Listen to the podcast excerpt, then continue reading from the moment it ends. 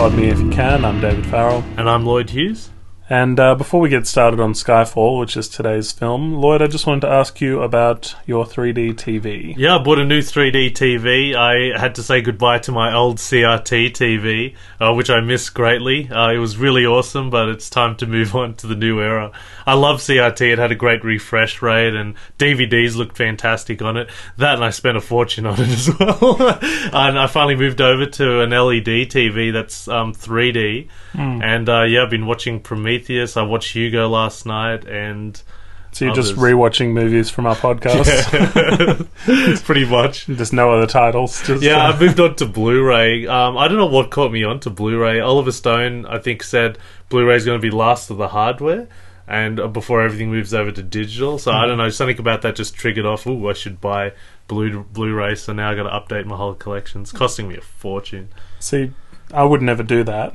I would just keep all my DVDs and then start Blu-ray next. You know what I mean? yeah, Um, but as well, that triggers for me that maybe I should just move to digital. yeah. Skip Blu-ray altogether. Uh, Blu-ray isn't selling that well. DVD is still the number one selling uh, format at the moment, and uh, it's looking really grim for Blu-ray. What they're doing now is releasing these ultimate release packages with Blu- with 3D, Blu-ray, and DVD, Hmm. and digital copy. So you've got it all in one. I've seen those actually. Yeah, they did- they've got a lot of those at Kmart. Um, Blu-ray the, the DVD digital combo. copy. Yeah, exactly. packs. And they call it ultraviolet. And what you do is you put in the DVD or the code through iTunes or through the website. Put in the code and you get it downloaded.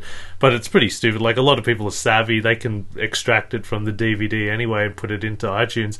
Or if you're even more savvy, you just go to Pirate Bay and. Sh- Oh, Lloyd, did did you just get shot?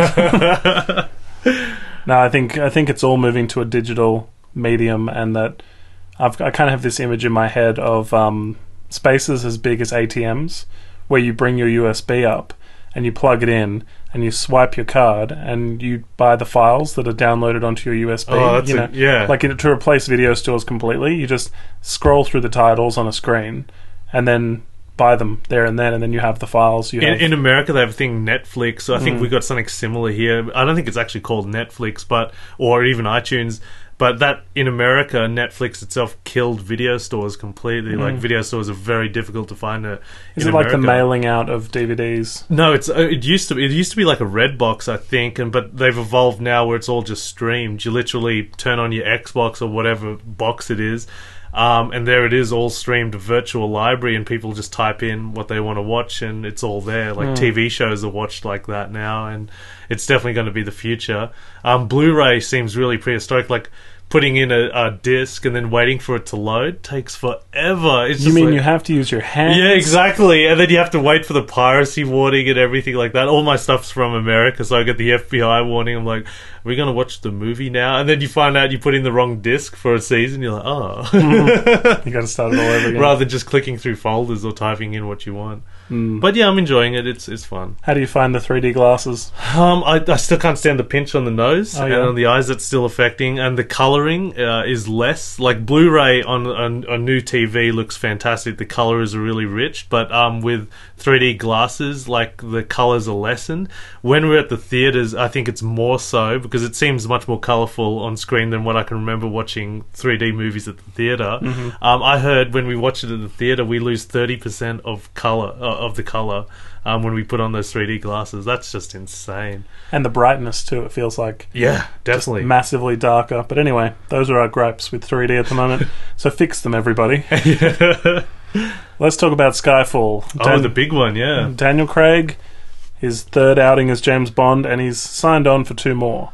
So he's collecting $50 million to do two more Bonds, which is quite modest, I think. Yeah. So I feel like uh, he'll have something in the back end of those films as well once they make heaps of money. Speaking of making heaps of money, Skyfall, while we record this, has, rec- has grossed over $800 million. Wow! It's on its way to a billion.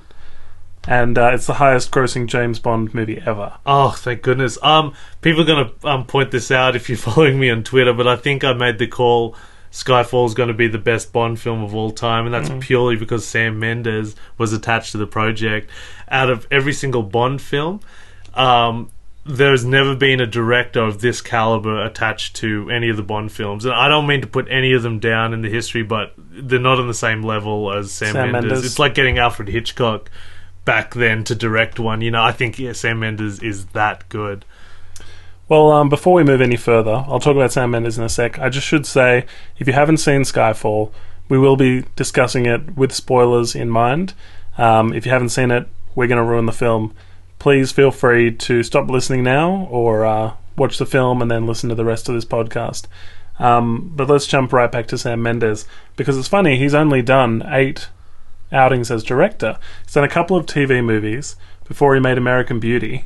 He's done TV movies. Yeah, oh, did. I thought he just did jump straight into American Beauty. I know he's No. got a heavy theatre background. He was very um, highly regarded in the stage, Mm. and they were calling him the next Orson Welles. Like that's how good he was. He was very young, Well, his first film, American Beauty, outstanding. tons of Oscars. Yeah. Great performances, amazing film. I've heard his audio commentaries as well. He's the most modest guy. He even said, and for all these script writing uh, students out there, he goes, "Oh, I don't even know where the first act ends or the second act begins. I don't know any of that."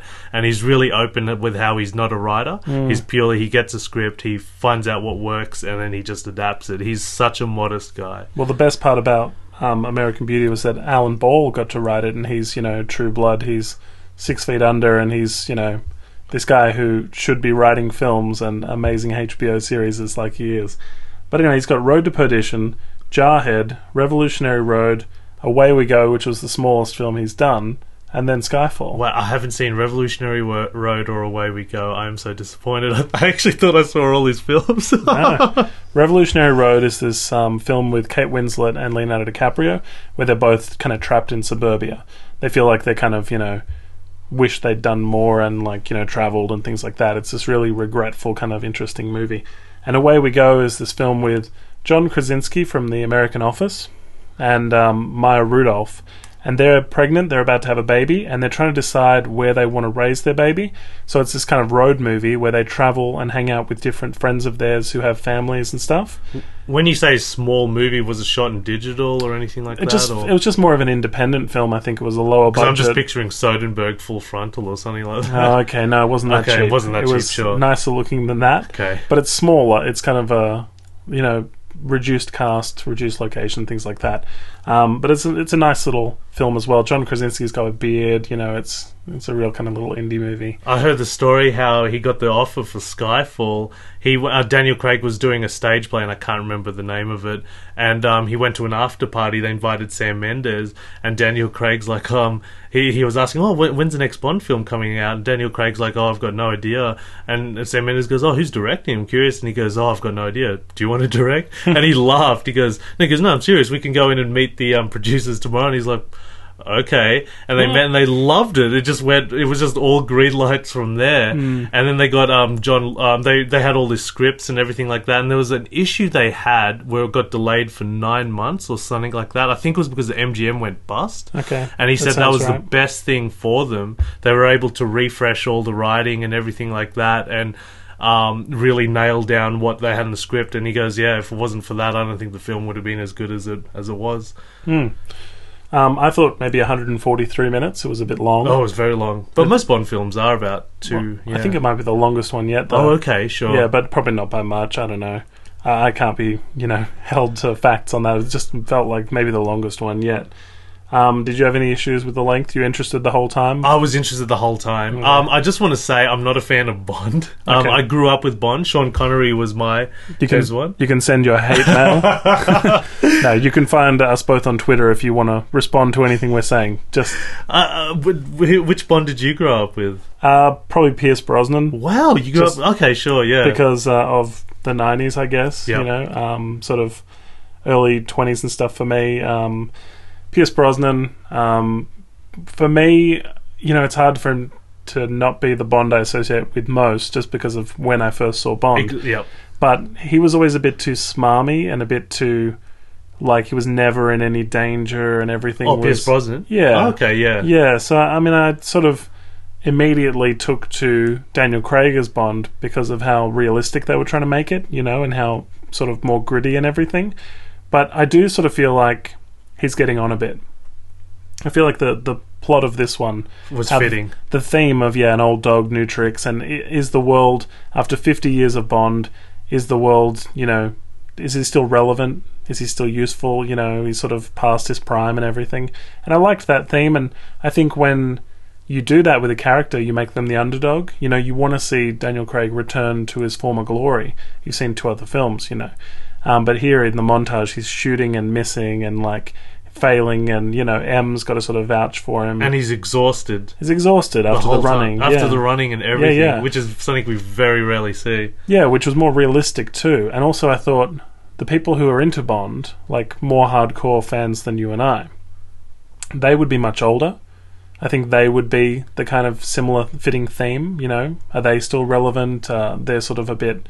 Um, well, I guess fifty years of Bond. If you're a fan, you That's- could be, yeah. you know, 70, 80 now and still be a fan, having seen all the Bonds. You know, I, I grew up with um, Sean Connery as my as Bond because my dad's like pretty old, and that was his first case of Bond, and he couldn't get into any of the other James Bonds because that's his. That after Sean Connery finished, the Bond went in another direction. It, it could be a sci-fi film as far as he's concerned, and uh, some people might be Roger Moore. That Roger Moore's got a huge following. Very little like Tim. Timothy Dalton, if I'm pronouncing his name correctly, Yeah, and think then even few like George Lazenby, who's um, from Lazenby, yep. Lazenby, who's actually from Queanbeyan in Australia, Mm. which is right next to Canberra, uh, where we live. Um, so if you guys are stalking us, I think if you guys are stalking us, Lloyd mentioned what suburb he's in Yeah. on one of the podcasts. so if you're listening closely, yeah, go back and listen to all of them over and over again until you find. and I loved um, uh, Pierce Brosnan as a Bond. I thought he was a great James Bond. His movies were terrible. After Mm. Goldeneye, it was abysmal, and I. I I, I rented out every single James Bond film around my early 20s and watched them all up Mm-hmm. until The World Is Not Enough, maybe even later than that. And I hated it. Uh, after that two weeks, I thought this is one of the worst action film series I've ever seen. Hmm. Maybe because I, I, I took it all in one big dose and it all got mixed up in which one's which. But Yeah. all it's all the same story, all the same structure. Villain guy wants to take over the world Yep. and everything like that. I just couldn't believe how. Uh, um, and I guess we'd have to ask a Bond historian why this is the case, but how much that franchise has survived for 50 years. Like, and it's pretty much the same structure and over and over again, but it's just a structure that works so well. It's why Rocky still survives, I guess. Um, I do wonder um, when I see films like this. They're an action film, right? He's a spy or he's an agent, and he is um, trying to infiltrate or do something, you know. But he always works alone. Um, every now and then, there's somebody else on the team walking around, like Moneypenny's in one scene in Shanghai, I think, uh, where she's wearing a headset. You know, he's like got some other people around him. Ultimately, though, he's working alone. Um, when you see films like Mission Impossible and stuff, they've got to get a whole team together to infiltrate. You know, somebody's working something in a van, somebody else is wearing a mask. You know, somebody's slipping something in somebody's drink, somebody's getting a card, like a you know card reader type card, to get them in access to the next room. they need the computer expert. Somebody's the, uh, lowering him down on those um, ropes so he can, you know, get into the room that he's impossible to get into. Like it seems less and less likely to me that one man could do as much as Bond does, and that for me is where I think it would be interesting if they partnered him up with more people. Now I know those who like Bond that every now and then he's partnered with somebody, but they always turn out to be a villain, or the they? Bond girl. or the, the Bond girl, yeah. Yeah. that he's stuck to hang, uh, forced to hang out with, and she can use a firearm or something, you know. Um, but it's something I would love to see is him in more of a team situation. I couldn't tell you what team, you know. I just feel like Q gives him the gadgets and says, "There you go, go use them." M says, "Here's your mission, go execute it." Yeah. You know, he goes off and does it. Every now and then he's with one on whatever other people. Um, but it just frustrates me that I think he shouldn't be able to do all of this. Sure. It takes me out of it a little bit, you know. Um, for me, this film, Skyfall, I was frustrated by the marketing because I felt like I saw too much before the film.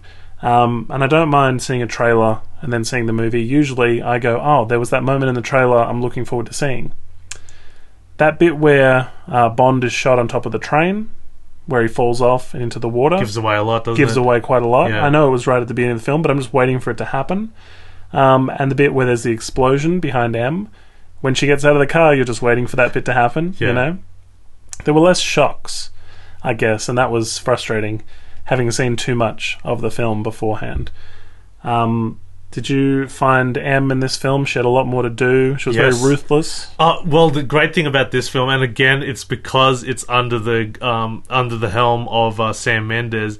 Everyone just seemed much. There was so many layers to it. Everyone just had uh, much deeper layers rather than being this schlock action English little film. I shouldn't say little, but big schlocky film like um, Roger Moore or you know all those type of movies. I, I really don't want to put those movies down, but in comparison to Skyfall, come on, guys, you got to see the difference. Like there are so many layers to this film, whether it be the matriarchal aspect of M, like how she's the mother, and She's very much a mother to both him and uh, Silva, played by Javier Bardem. Yeah, oh, it, it was fantastic. We'll get to him. We oh my will. gosh. yeah, exactly. There's so many layers to that, and then the relationship between him and Moneypenny, and there's like this misogynistic aspect to Bond where he just runs through girls um, like crazy, and that's evident there. Sort of, they touch on that, but it's not really central. Um, then there's a sexuality quality with the villain um, that they added there, but yeah, absolutely. Um, M had so much more to do in this. Um, She was she had to be ruthless. Like it, you really were put into her shoes. Like why she did what she did. She had to take as leader of this really powerful um, spy agency that's in charge of security around the world. MI6? MI6. She has to take the highest percentage, no risk sort of decisions. Mm. You know, um, it's really tragic in a way. Sort of that whole opening sequence was where most of the money felt like it went. Um, It's uh, yeah, the film gets less and less and less, which is what I like. Like Yeah. they they they start off with their biggest cards, like oh yeah, it's a typical you know Bond sort of uh, Casino Royale flavor thing, and then it just becomes less and less. yeah, it's like going less. down a tunnel that's getting smaller or something. Yeah, Um, there's a film, and I'm not going to spoil anything about it, but it's called The Happening, and it's a M Night Shyamalan film, one of the worst films in human history. which we're not we're not going to spoil. And the problem that I had with that film, and to the same extent with Skyfall, is that right at the beginning you feel like it's going to be a really big film, and as it goes on, it feels like they just ran out of money, or it just the script pages fell out the window as they were going, and they just like, improvised and stuff. And did you feel the same way about this, or did you feel like that was on purpose?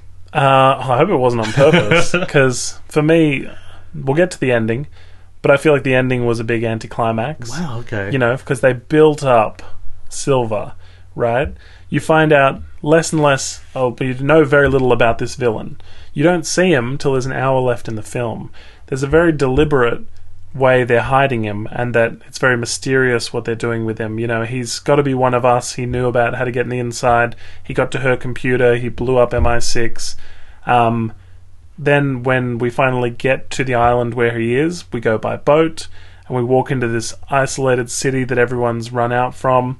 They leave Bond tied in a chair. The elevator slowly comes down. He slowly walks out of the elevator. There's a huge anticipation to see him, making him seem really like intriguing. Mythical, almost like the Third Man with Orson Welles. Yeah. Mm. And then when we finally get to see him, there are some questions of sexuality where he's sort of touching Bond and stuff. And they never centralized on that, which is great. It's just touch on, oh, okay, he's It's just it, it's it's you're going to take that depending on your views of sexuality. You Yeah. might find that uncomfortable. Yep. You might find that interesting that they're finally having a bisexual or a gay villain. Yes. Um, you might find it confronting. You know, like it's the audience will react how they feel. You know, kind of thing. Um, I just went, oh wow, I think they're going with a gay villain. This is interesting. Very yeah. Like it's just it's 2012. You know, like time to kind of shake things up in Bond land. 50 years of Bond. Um, but then you have him kind of become this huge opposite, polar opposite to Bond. Like he used to be the favorite with M. Now Bond is the favorite with M. You know, there, there's a very mother kind of relationship with her, as you said. And uh, as we move towards the end, the knife in the back, I was like, really? Is that how he's going down? You know? Um, just to jump ahead for a moment, I felt like he got out of the freezing cold water, which, you know, wasn't shaking or anything. And He was like, seemed very dry. he did seem dry. It's hard to tell because the whole end of the film was very dark. It was hard to tell what was going on sometimes. You're just like, oh, squinting and like hoping for more light, but there's just a flaming kind of thing in the background. And anyway, knife in the back, and that knife must have hit him right to paralyze him because he's holding a gun, and you'd think that he could just kind of shoot Get one shot Bond or off, yeah. something, or just even if he was shooting as he fell and just fired into the air. You know, sometimes villains do that when they get shot. They're like, "Oh, I got hit," but then they're like, just right up against the wall, kind of thing. Felt like something was missing. He just kind of fell and went, "I'm dead now." Boom. I thought uh, I felt he gave up life after he had M and he was touching her and he had that really weird moment. I think He wanted her to shoot. Yes, and I, I just felt like he accepted. I don't care what happens. Hmm. I've done everything I want to do. The only thing I don't understand the whole film, the whole thing was for him to get M. Yeah, Yeah. I think why why didn't he just knock on her door and shoot her in the face? Like Bond found out her apartment. Why did he just do that? And then somebody told me no, no, he wanted a public public execution. I'm like, okay. Out of Well- all the tree, like he's this genius. He put plants all these bombs. He gets away Hmm. and he just walks into a The hearing. hearing and shoots it. I'm like, that was the plan. Hmm. you know, I just, I just like, oh, but I, I, lo- I just want to say, get this out of the way. I love the movie. It's my favorite Bond film. It's one of the best films I've seen this year. I think it was absolutely excellent. I want to watch it again, but I did have my problems with it. Oh, I think this podcast is about us. Yeah. air- airing our issues with films, really, isn't it? I mean, I, I as well enjoyed the film. I thought it was really strong. I'm intrigued to see what they do now because I don't know whether or not he's back to 100%, you know, kind of thing. So I feel They'll, like. they'll never top it. Mm. I'm going to say it right now. Like Taken One, I said they're never going to top Taken One. they're not going to top this. You know, this film as well in the very beginning had like a police presence. A lot of Bonds don't have the police yeah, that's a good point. Yeah, Because MI6 is the police presence. They're the good guys, they're chasing the bad guys, you know. But there were cops at the beginning of this one on motorbikes and stuff. And then they were just really, I was like, oh, police presence, cool. And then they like fall off the motorbikes and just terrible and just n- useless, you know. Did, did you think uh, they wanted to top the opening of Casino Royale? Do you think they did it? I really liked all that um, stuff where they're climbing up the uh, climbing up Yeah, the was so cranes and the parkour Yeah. and stuff. Um, that was all really really cool, and where they're sort of bursting through walls and stuff. It was a really good intro to Bond. Um, in this introduction, my favorite bit, again spoiled by um, the marketing, was Mm. when they rip into the back of the train with the construction equipment after destroying tons of VW Beetles. Um, I don't know how happy Volkswagen were with that ad Yeah. destroying them. Um, but where they rip into it and he jumps onto the train and fixes his cufflink. And for me, that's Bond, isn't it? Why would uh, I've, I've, I'm just going to put up one of my gripes right now? But when he had the crane and he was eating, he's trying to hit the guy. Why didn't the guy just run away? Mm. Like he's in a crane, he's got a limited reach with that thing, and he kept trying to shoot at him. Why didn't he just go? Oh, okay, he's shielded by the crane. I'm just going to run back. now. I'll just run away. Oh, Mm. Yeah. I don't know. Just Well, it's here's here's the thing. Silva, right? Javier Bardem's character has tons of goons who work with him. They're all on this stupid little island, right? Which uh, he had like a bomb threat or whatever it was. He said there was a gas leak or something. Everyone got out of there, right? Um, why didn't anybody ever come back? No one investigated. Nobody sort of, you know, no helicopters flew overhead to see what was going on. It was just kind of like abandoned. yeah. Fair enough. But all these goons, what is their motivation to be a part of his team? Money? Yeah, that's Okay. a good point. They're, they're walking into the hearing to shoot M, right? He's like, all right, I'm going to go shoot M in the head. And they're like, what are we doing? Like, what are they there for? They don't care. Um, they don't need to shoot M. Not everybody has personal beef with Maybe her. they're just paid really, really well. really well. and the thing was, it felt like a suicide mission. You're walking in into this shootout in the hearing. You know, I just didn't think any of those goons thought it through. Well, the whole time I thought when he walked into the hearing, I go, uh, "That that's the master plan." Okay, that's it. You just got to walk in. and Yeah, shoot in There's no bombs there or anything. Does that make you think of um, you know, a Scott Evil and Doctor Evil? Like, Yeah. Just we'll get a gun, we'll shoot him Yeah, we'll shoot him in the face right now. It'll be fun. We'll do it together. I got a gun in my room. You, you don't get it, do you, Scott? Mm. you could have had the whole ending of the film in that hearing, and the whole film would have been long enough. You know, but then they had all the extra Bond stuff, which we'll get I, to. I, yeah, I loved all that stuff. Hmm. So it's probably good that they put it in. the motorcycle stuff in the opening scene was very Bourne Identity, um, or Jason Bourne, because there's stuff where he rides a motorbike around, and it just reminded me of that. Like it felt like, um, yeah. Although you get uh, motorcycles in tons of Bond movies, I guess, and um, Indiana Jones got that awesome motorbike thing. It's it's hard to pigeonhole motorbikes to any specific movie. Wild Hogs. I like the um, scene where he goes in. I didn't understand quite what was happening in the scene, but he follows the assassin who he was trying to take down in the opening, and he gets accidentally shot by Moneypenny? Uh, Moneypenny. Um, mind, uh, yeah, and then he goes into this hotel room. Uh, sorry, in this big building, and it's lit by like I guess Chinese or uh, advertising. Oh, yeah. And it was so mesmerizing and so slow. I was shocked to see this in a Bond film because Bond films are, you know, a bit stealthy, but the action goes really fast, and it seems to take it seems to slow down to let the light show, you know, take over, and then we see the assassin take out the the um, the sniper gun and shoot that guy in front in front of that um, painting. I can't remember the artist who painted it, Modigliani, I think it was called.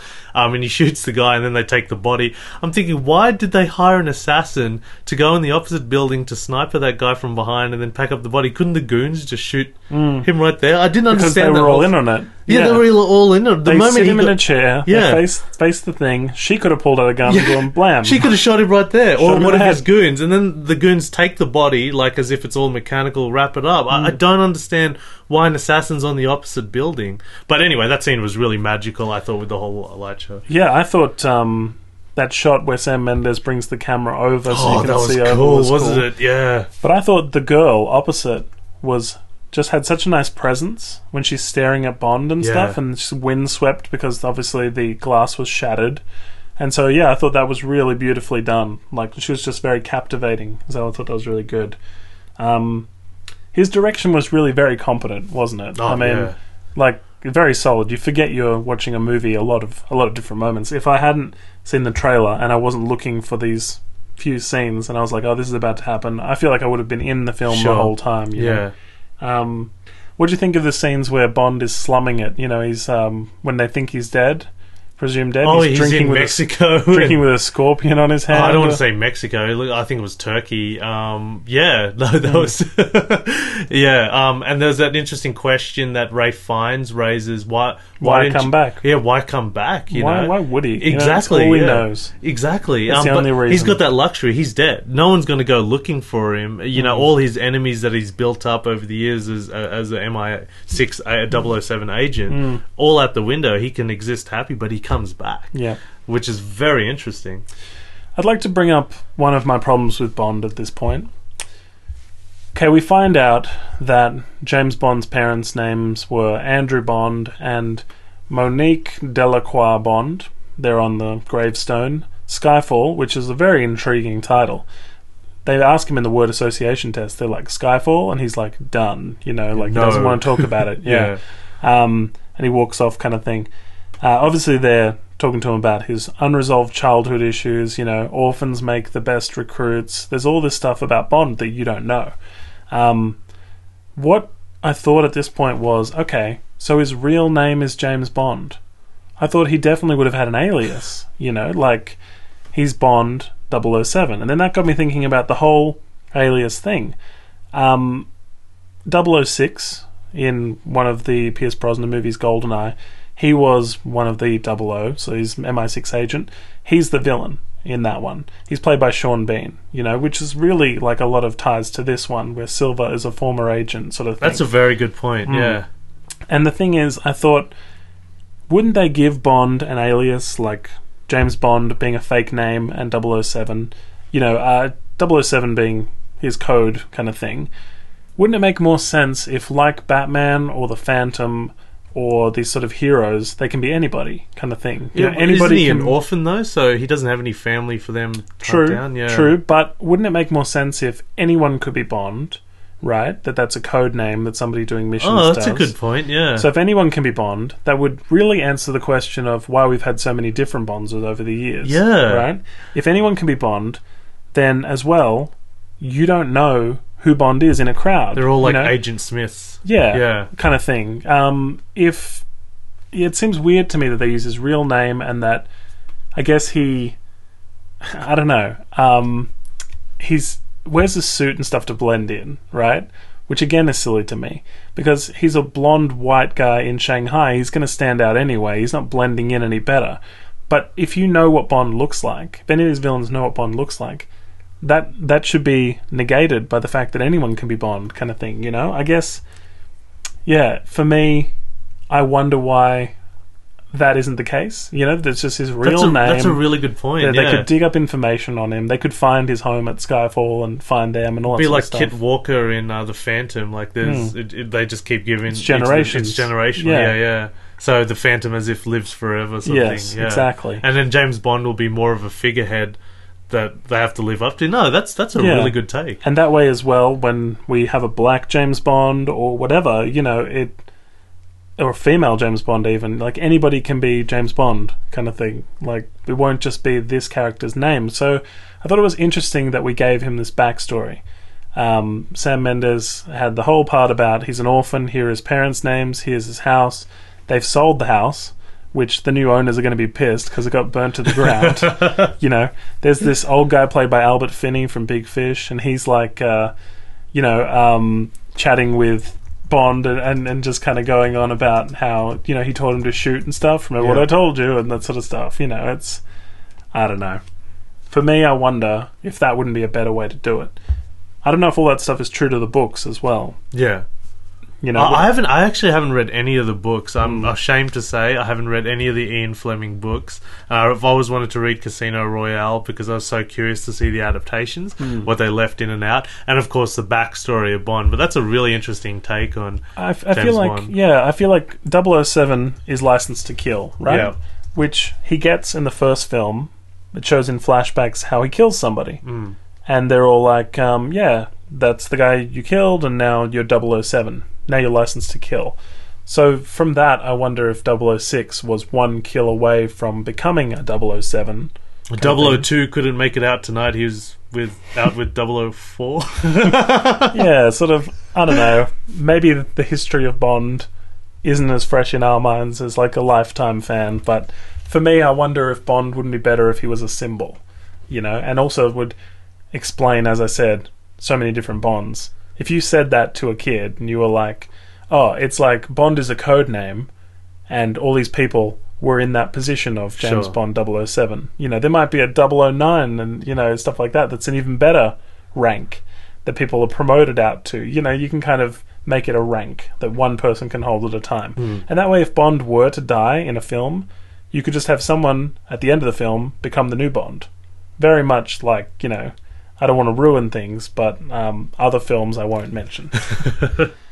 Because I'm just thinking if I say that out loud, it's spoilers. I- interesting with tw- uh, 2012 and how technologically advanced we are with the whole Bond franchise, and b- the whole Bond franchise really seems to delve into the gadgets a lot. That's like a big character in the Bond um, history. Mm-hmm. In this one.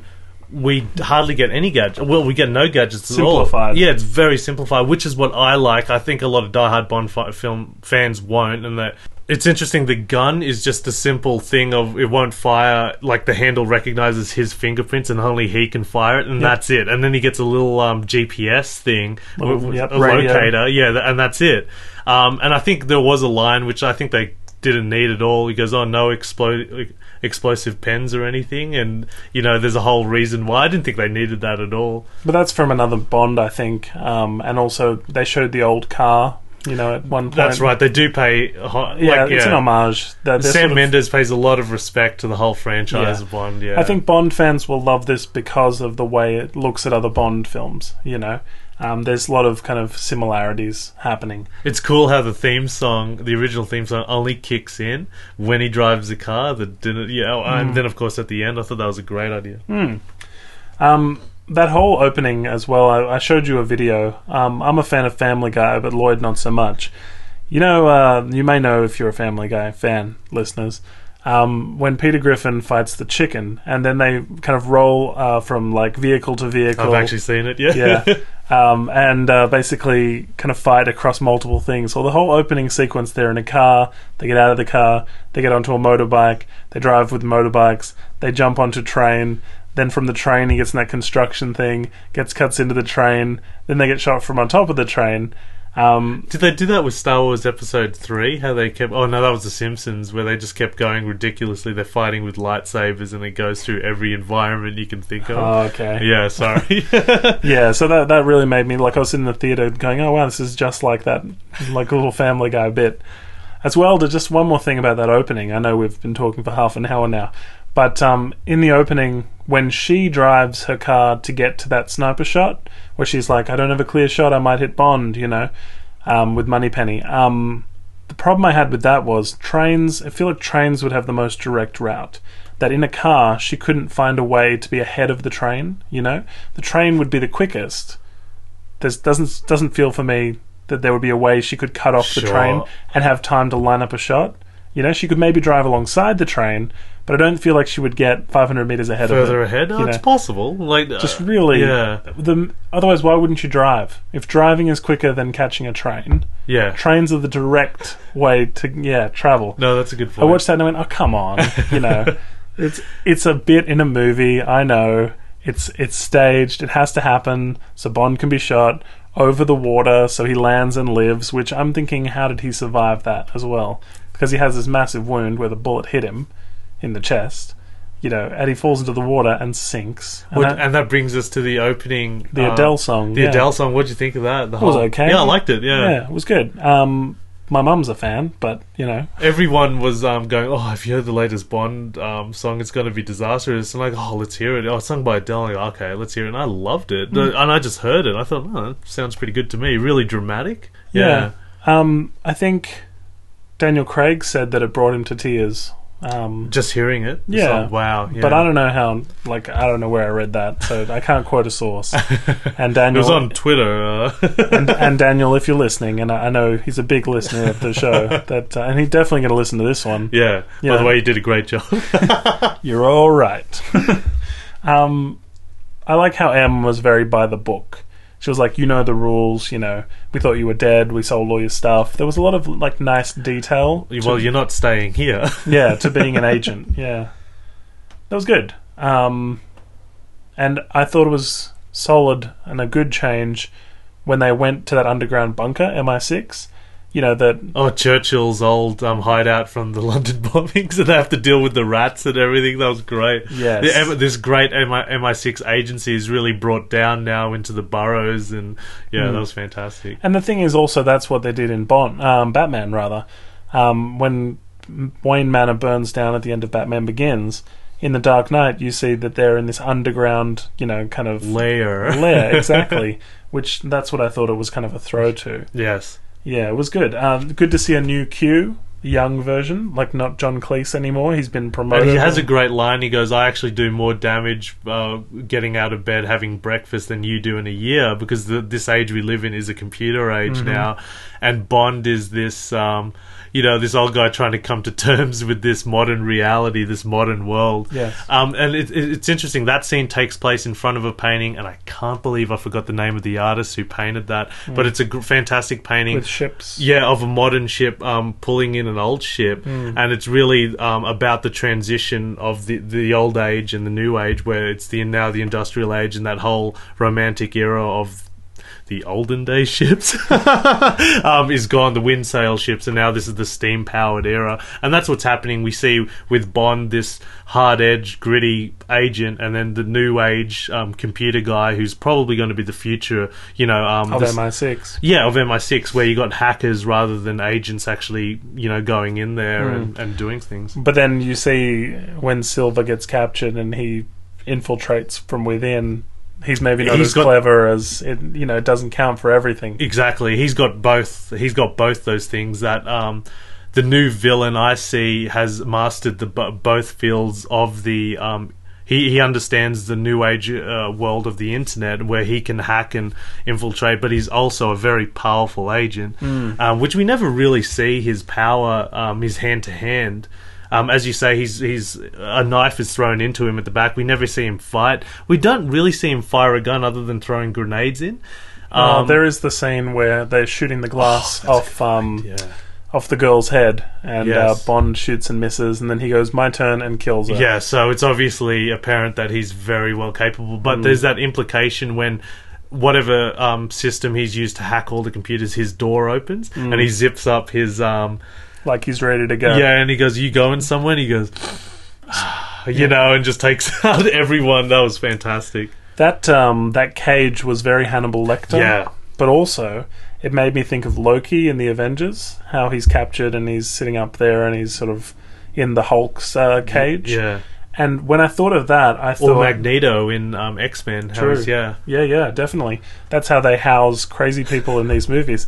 But when I saw that, I thought immediately, he's exactly where he wants to be. Like, what's going to happen? The Joker wanted to be caught. Mm. exactly. There's a lot of nods to the Dark Knight here.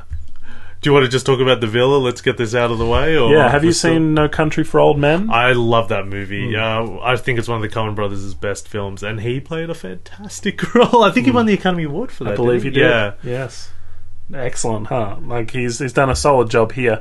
And most Bond villains have facial deformities. Have you noticed?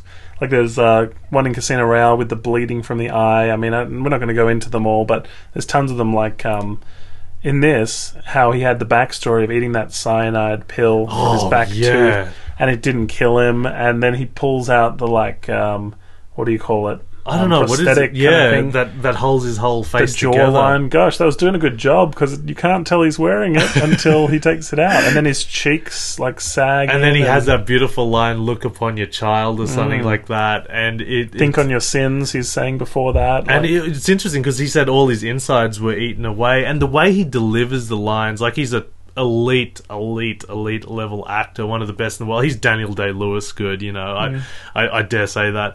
Um, and he has that like brief moment where he breathes, and he's telling um, mother what exactly is happening, Judi Dench, Mm-hmm. exactly what happened to him, and he has that moment where he breathes in and out, and he's almost crying, and I felt every line of that when I was in the cinema. It was so touching, and I Mm. felt that he's such a tragic character. He's become this monster, so like Richard III um, from Shakespeare is this disfigured monster that's just out for revenge.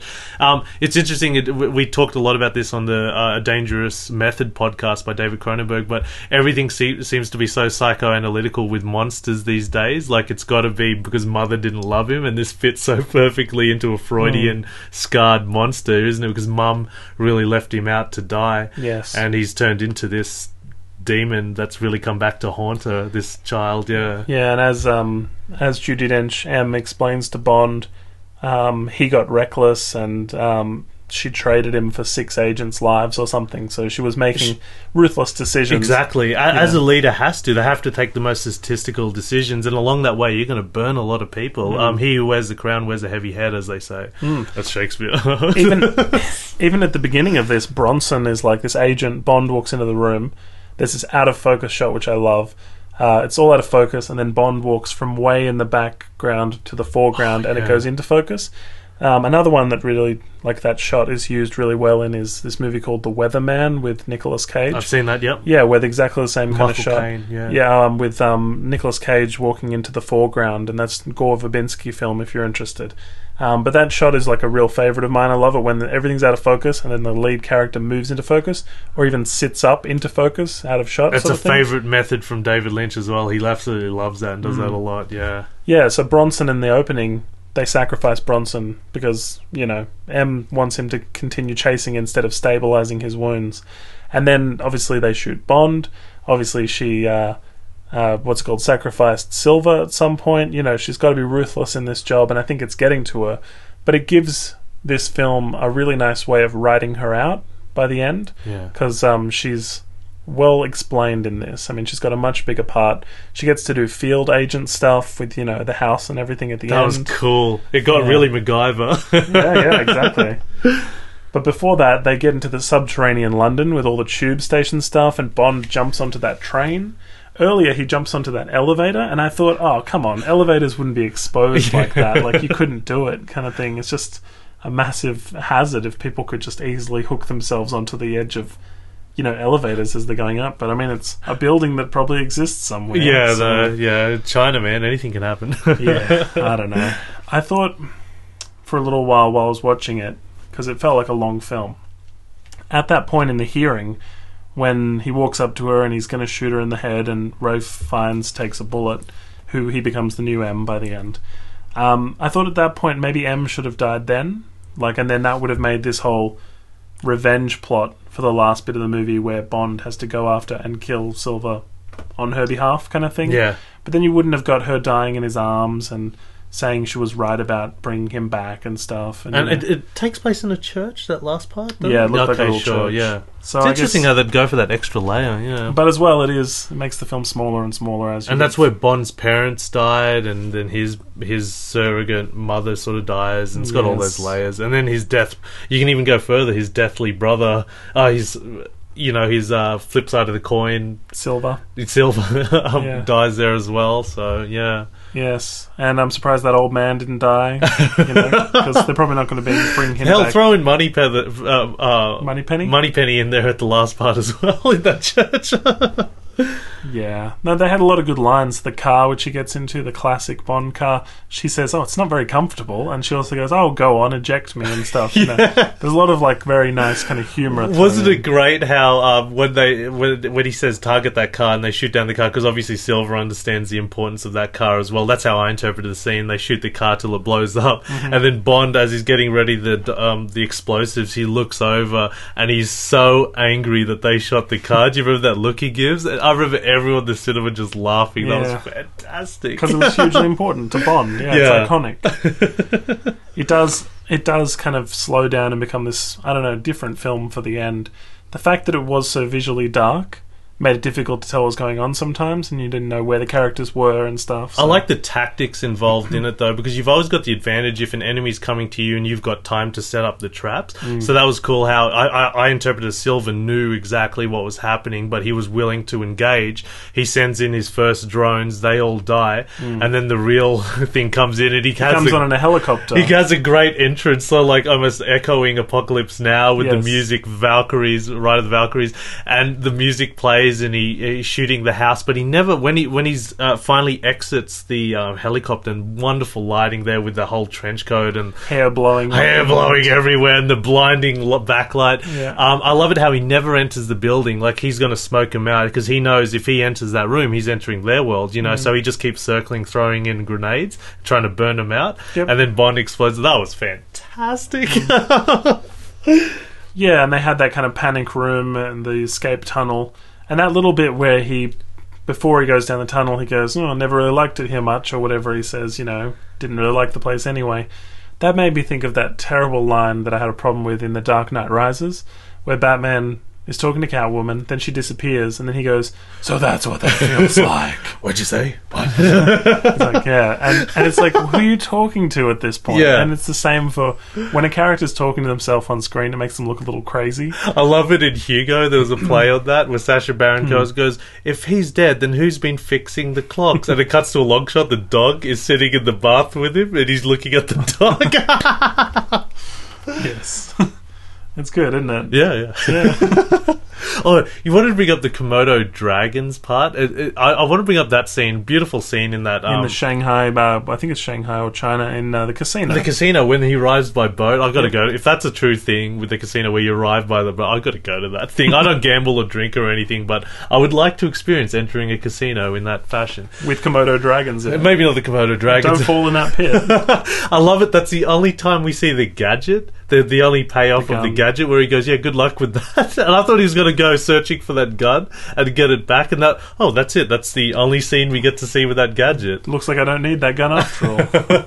And the whole time I was thinking, Komodo dragons, really? It's not going to be crazy sea beams with lasers, sea, sea bass with lasers, was it, or Uh, sharks with lasers? sharks with little laser Lasers. beams on head. Did you say you'd seen a Komodo? I did. In uh, when I went to the San Diego Zoo in uh, America, I saw Komodo dragon. I didn't understand why they were so feared or dangerous, and apparently they got this uh, until I went there and I read it on the little plaque that was there. They bite uh, like a big. They can take down cows or horses and stuff like that. They got so much bacteria in their mouth, so much venom. It's not. I don't want to know. I don't know if it's poison that they carry, but it's something in their mouth that the, the bacteria that they that they have there. They bite the the horse or whatever, and then the or the it'll- human in this case. or the human, and it'll start getting infected, and then the, well, they'll wait for it to die, and they'll drag it. They can literally drag a whole body away. They're very, very powerful hmm. creatures, insects. I don't know what they are. Not insects. They're definitely not insects, but they are huge, man. They're massive. Hmm. Apparently, they um, outgrew their wings a few centuries back, so that's why they and they don't breathe fire anymore. That's why they're I'm, called dragons. I'm I just get you. kidding. I'm just Uh, kidding. well, well played. Ah, dear. Okay, well, when um, they finally get to the very end of this film, Silva gets killed, as I said, with a little knife in the back, and they kind of prefaced it by saying sometimes the old ways are the best, and he has all those knives and stuff, so they kind of set up for it a little bit. But still, you know, you want to see some kind of epic, you know, Bond stomps on the uh, loose floorboard, flips the gun up, catches it, and manages to sort of, you know, shoot him all in one motion. Sure. You want to see something cool. or a where- massive fist fight. yeah, where where he uh, punches the guy in the face and you know breaks the thing that's holding Oh, his yeah, face yeah. together or something. I mean, it felt not very epic. It felt like an afterthought, the death, and it was like he really could have fired his gun at the end and killed Bond, or really killed M, Sure. like before he died himself.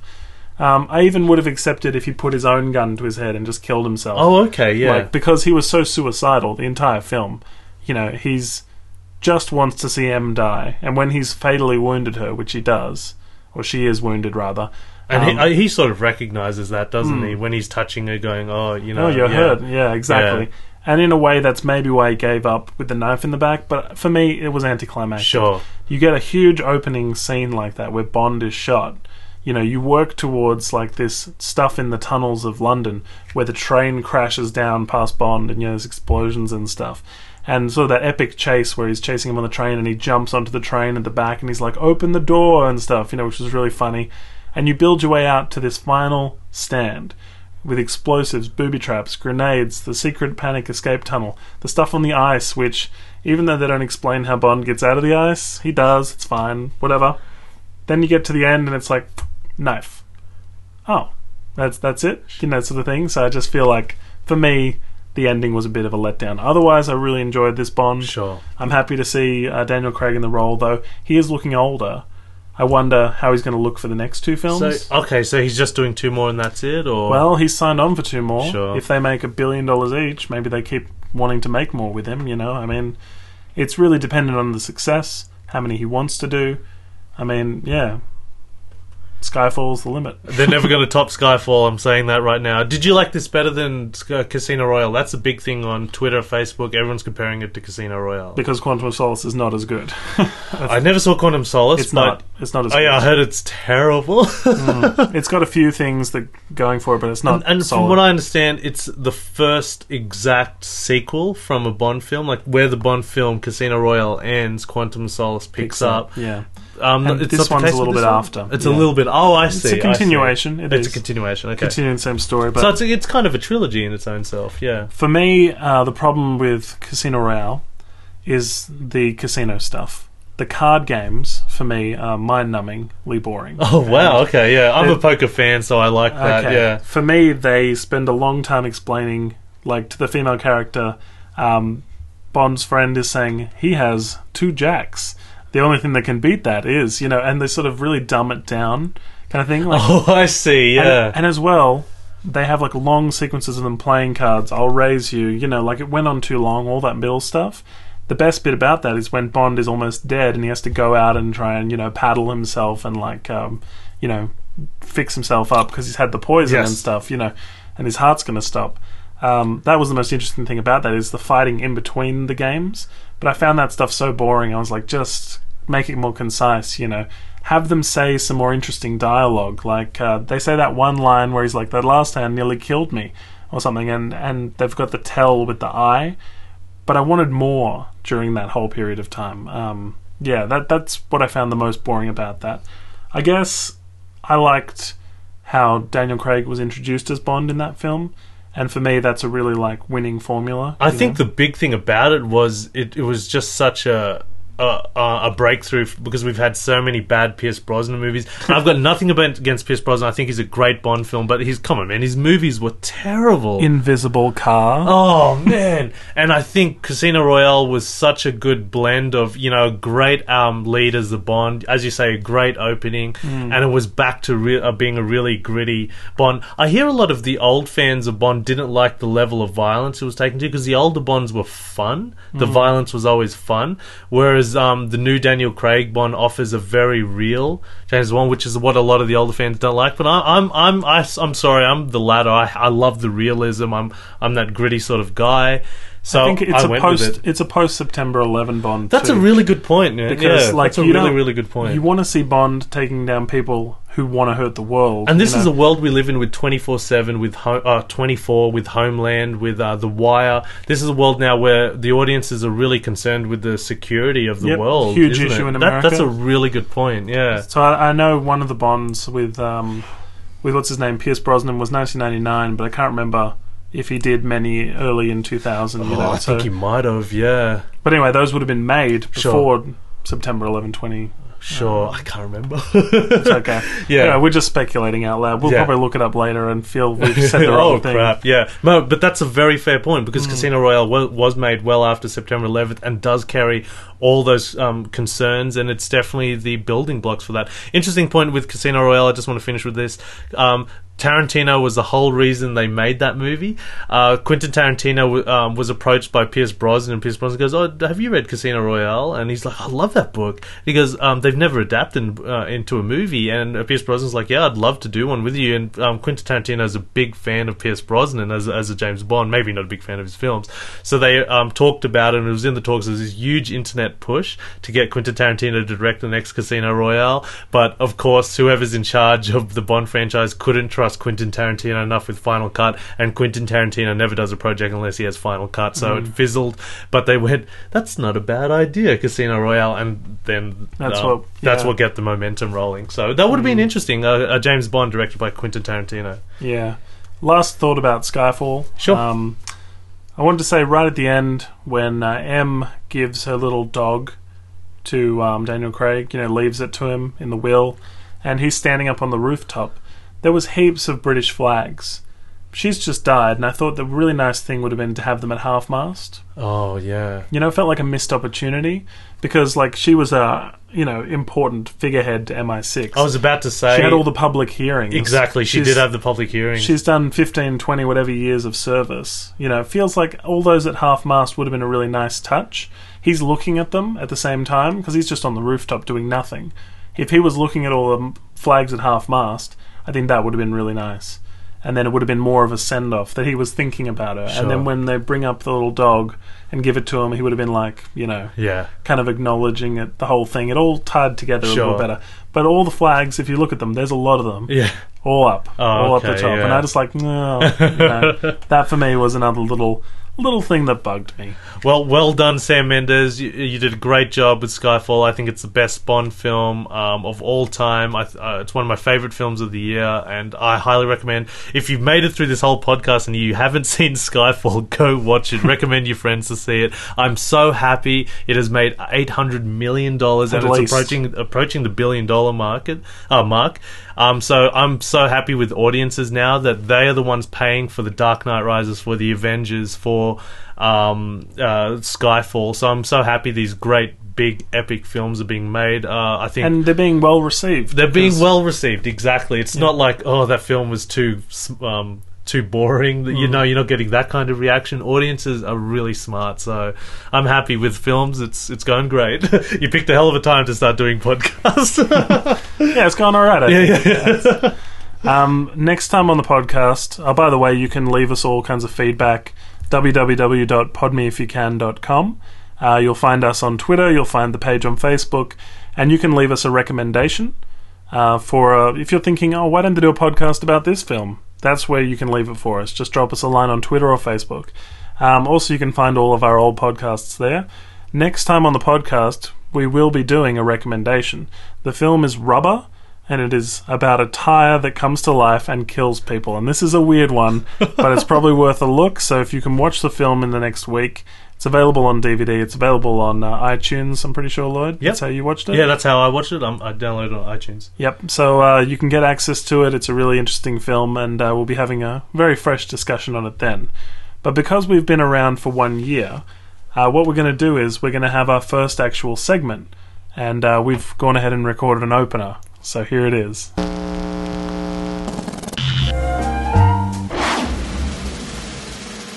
What should I watch, Lloyd? All right, so as you can tell by the opener, what we're doing here is a little recommendation. Um, perhaps just pushing you to see a film that maybe we didn't have time to talk about on the podcast. Maybe one of us has seen it, the other one hasn't. So, um, you know, just something that one of us has seen recently. We're always watching movies, so we thought we'd do a little recommendation. As you can also tell by the opener, this week it's Lloyd's recommendation. Lloyd. I highly recommend Argo by Ben Affleck. You heard it right, Ben Affleck, the handsome actor who's been in Pearl Harbor and everything. He can direct, and he can direct very well. I haven't seen his other films like The Town? The Town, but I have. Oh, you have? Yeah, and it's good. Yeah, I really like The Town. Uh, he's done four films, I think, or three or something Three like at that. least. Gone Baby Gone stars his brother Casey Affleck. And um, the town, and this one being Argo. Yep. If you look up on Rotten Tomatoes, and this was all over Reddit, they're calling Ben Affleck ninety four percent because Okay. all his films have got ninety four percent, which for Rotten Tomatoes is huge. One of the other things about him is he's just been named EW's Entertainment Weekly Man of the Year, and uh, everybody's saying he's a great entertainer, whether he's acting, whether he's directing. I can't stand it because he's a, a really good, pretty solid actor. I don't think he's great, but he's very, very good. Uh, he's a very handsome young man, very fit in shape. You know, ad- the stress of directing hasn't blown out his body or anything like that. And he can direct so good. Argo is amazing. Go check it out. It is thrilling. It is excellent. He's got almost this Hitchcockian skill set that makes you f- grip the edge of your seat. You know. Um, Do you see it being nominated for Oscars? 'Cause yeah, that's yeah, go right, right ahead. He's, he's all that. I, I hate him. I hate him so much. It's funny you should say that. There's a South Park episode. know, I'm quoting that. where uh, where Butters, just for listeners who haven't, Butters, one of the kids on South Park, he's like he's he has this kind of crisis because he hates Ben Affleck so much because he's got everything. he's got everything, and he is a very good director. Go check it out. It, it's it's excellent. Hmm, very nice. All right, well, uh, thank you for listening. Tune in next week for more Pod Me if you can. Thanks, guys. All the best.